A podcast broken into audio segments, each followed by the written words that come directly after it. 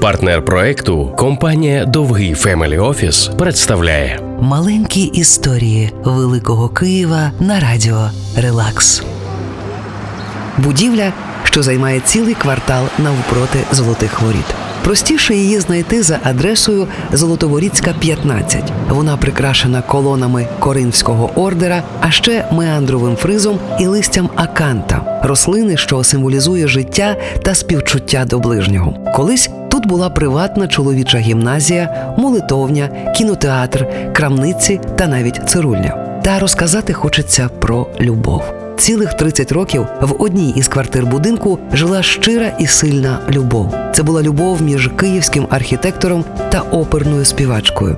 Він будував на січових стрільців, на Гоголівській, на Саксаганського, на Тарасівській. Він малював ескізи мосту для Бориса Патона. Він був знаменитим. А вона вона збирала на свої виступи чи не весь Київ Шихонін.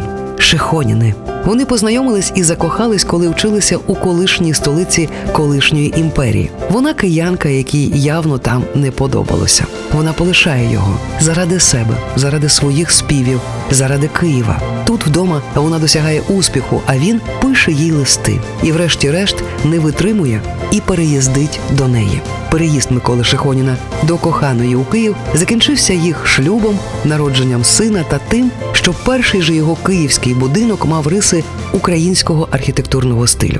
Ми точно не знаємо, чи мала вплив на це його дружина, яка вчилася у Лисенка, але точно знаємо, що його любов до дружини вилилася і в любов до Києва. Сьогодні у цьому будинку, що на Золотоворіцькій номер 15, живуть інші історії кохання, про які можливо ми дізнаємося у майбутньому. Маленькі історії Великого Києва на радіо Релакс.